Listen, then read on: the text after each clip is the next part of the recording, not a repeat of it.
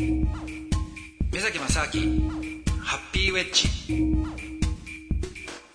目崎正明です。アシスタントのドキドキキャンプ佐藤光です。さあ今回はですね目崎さん。はいちょっとこう異色のゲストの方に来ていただいてるんですけども、はい。こうなんか我々ねこのハッピーウェッジもう長いことやってきましたけどそうですね。こう結構触れてないジャンルって実はあったなと。今回の話はねちょっとね、はい。目崎さんさすがにこの引き出しないだろうとちょっと思ってるんですよ。あそうですか、ええ。チャレンジングですね。チャレンジングなちょっとゲストということになってます。はいご紹介しましょう。え、コスメコンシェルジュの天野智樹さんです。よろしくお願いします。よろしくお願いいたしまコす。スメコンシェルジュという、これは、天野さん、コスメコンシェルジュっていうのはどういうことなんですか？えっ、と、こちらは、えっ、と、資格名なんですけれども、あそうですね。はい、あの、日本化粧品検定協会というところで、まあ、い。実施されている資格でして、はい。はい、あの、まあ、美容の、に、あの、携わる方々が、まあ、あの、取られている資格ですね。はい。普段どういうこの活動というか、どういったところでこのコンシェルジュぶりを発揮されてるんですか？えー私はですね、あの、まあ、化粧品のメーカー様と、まあ、お取り組みさせていただいて、あの、まあ、販売促進に、あの、関わる企画を立てたりですとか、あとは、まあ、あの、美容コラムを書かせていただいたりですとか、はいはいはいはいたい。じゃあ、大体こう今のこのコスメ事情とか、こういうのが流行ってるとか、えー今女性はこういうのを求めてるとか、そういうのをこう事情にお詳しいみたいなことでですかね。そうですね。ねはい、はいや、目崎さん。はいコスメですよ。さすがに目崎さん、コスメは。いやもうコスメも興味ありますそうでしょ本当ですかいやコスメねコスメあのいやちょっとね実はあの昔なんですけどね、はいあの僕の友達は粧品会社を作って でその会社の手伝いやったことがあるんですよ。いや、引き出しあんのかい？はい、いやコスメの引き出し。いやもうその社長のね、はいあのまあ付き人じゃないけども一緒になって半年ぐらいちょっと、はい会社に行っていろんなマーケティング戦略とかねやってましたよ。やってんのかいって話で、はい目崎さん幅広いですね。はい、いやまあでもねあのでも本当にあのなんていうんですかねその化粧品業界って、い。ろんな商品がもう次から次へとすごいもの出てくるじゃないですか。はい。で例えばじゃあ天野さんのその、最近のなんかおすすめってどういうのがあるんですか？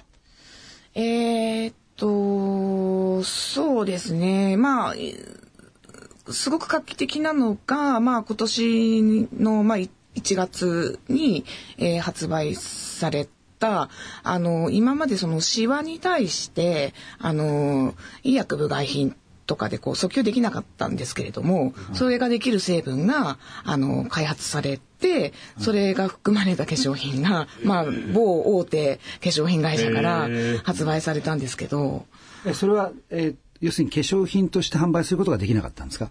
えっ、と、化粧品に、まあ、配合して、その、有効、シワに効く有効成分として、あの、まあ、訴求できなかったっていう意味なんですけど、なんていう成分なんですか？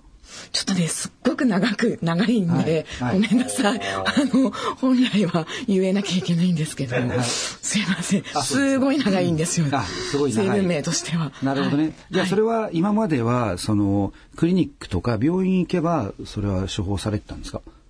えー、とその成分としてはその化粧品会社オリジナルに開発されたものだと思うんですけれども。化粧品ってその本来その肌を健やかに保つっていう程度にこう定義されなければいけないものなので、そのシワに効くとか、その美白に有効だみたいなことをちょっと歌うには、その医薬部外品に認定された有効製品が入って有効成分が入ってないと、まあ、あの訴求はできなくってそうあのこう美白にいいですよみたいなご紹介もできないとかシワとかもそうなんですけど、あなるほどね。ちなみにでもそれ本当に効くんですか？うーんまああの聞くといいですよね。あれ？ちょっと物が出てりましたけどもね、ちょっとまだわかんないと。うんあんまりそのねは肌タイプというのはそれぞれなのでそのいすごくいいですよっていうのはあのやっぱりそのおすすめはしづらいですよね。まあ人によってね、ええ効果がある人もいるでしょうしと。えええええそういうのは全部天野さんいろいろ自分で試すんですか？そうですね。じゃあそれ試してみたんですか？その新しいはい、もう新しいものはこう、あ飛びつきます飛びね。ついて、それの、じゃあ、コラムを書いたり、こんなでしたってやったりとか、お仕事でされてるってことですか？えっ、と、今のところそういったその新しいものをこう皆さんにこう、はいは紹介するということは、あの、やっていなくて、やはりその、うんまあ、各メーカー様と組んで、うん。研究としてやってるっていうことですか？まあ自分のその、まあ、元々のそのコスメオタク気質が変わらずにはいられないみあたい、そもそもその コスメオタクなんですね。そうですね。大好きなんだ。大好きですね。どどの辺が好きなんですかコスメは？うーん、やっぱりその、購入した時のその高揚感とか、あの何に高揚するんですか？いや、確かにね化。粧品って美しいものだから、あの、その、新しくこう美しく、まあ入れ物ですか？入入れ物がも美しいし、その美しくなれるかもしれないという、その希望も含まれてるもの。変身願望的なことなんですか？そういうことじゃなくて。変身とまではいかないんですけれども、まあ、よりよく自分をしたいというか、なるほどね。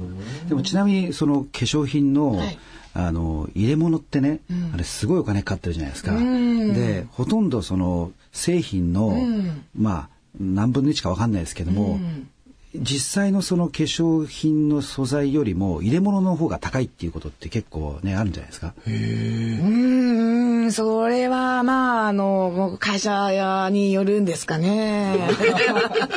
やっぱりね、いろんなメーカーさんとね、あのー、にもよるっていうことなんですよね。中には本当に成分に気を使っていて、あの、貴重な成分を、じゃあ、あの、たっぷり配合してるっていうような、あの、企業努力をされてるところもありますし、あるぞというう。ん。あでも確かにそうですよね。だから多分そこってマーケティングの仕方で、その要するに見てくれのその入れ物だけで頑張ろうっていうのと、逆にその入れ物はもう思いっきりシンプルにして、中身で勝負だみたいなね、そういう会社もありますよね。そうですね。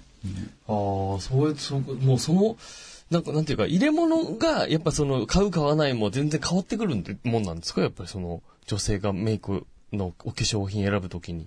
僕なんか全然わかんないですけど、男なんで。まあ第一印象としてはやっぱりそうですよね。パッケージが素敵なものにまず触れてみるっていう感じですけれども、やっぱり自分の肌に合わなかったりとか、思うような効果が得られなかった場合は、あの、その中身重視のものにどんどん移行されていく方もいらっしゃるでしょうし。でも基本はやっぱり使ってみて自分の肌に合うかどうかっていうのを皆さんこう試してるんですか？それとも意外とそこのその何ていうんですか？自分に合うか合わないかっていうことを皆さんご自身でその何ていうんですか？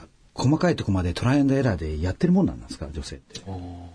うーん、例えばその、自分に肌の悩みがあって、あの、ぴったり合うものに出会っちゃった人っていうのは、そういう、あの、ことはしてないと思うんですけれども、やっぱりその肌にがこう敏感だったりとか、こう合うものに出会わない人っていうのはやっぱりその次々トライしている方もいらっしゃると思うんですけれども、やっぱりそうの化粧品ってある意味その肌に触れるものですし、あのこう迷われると思うんですよ。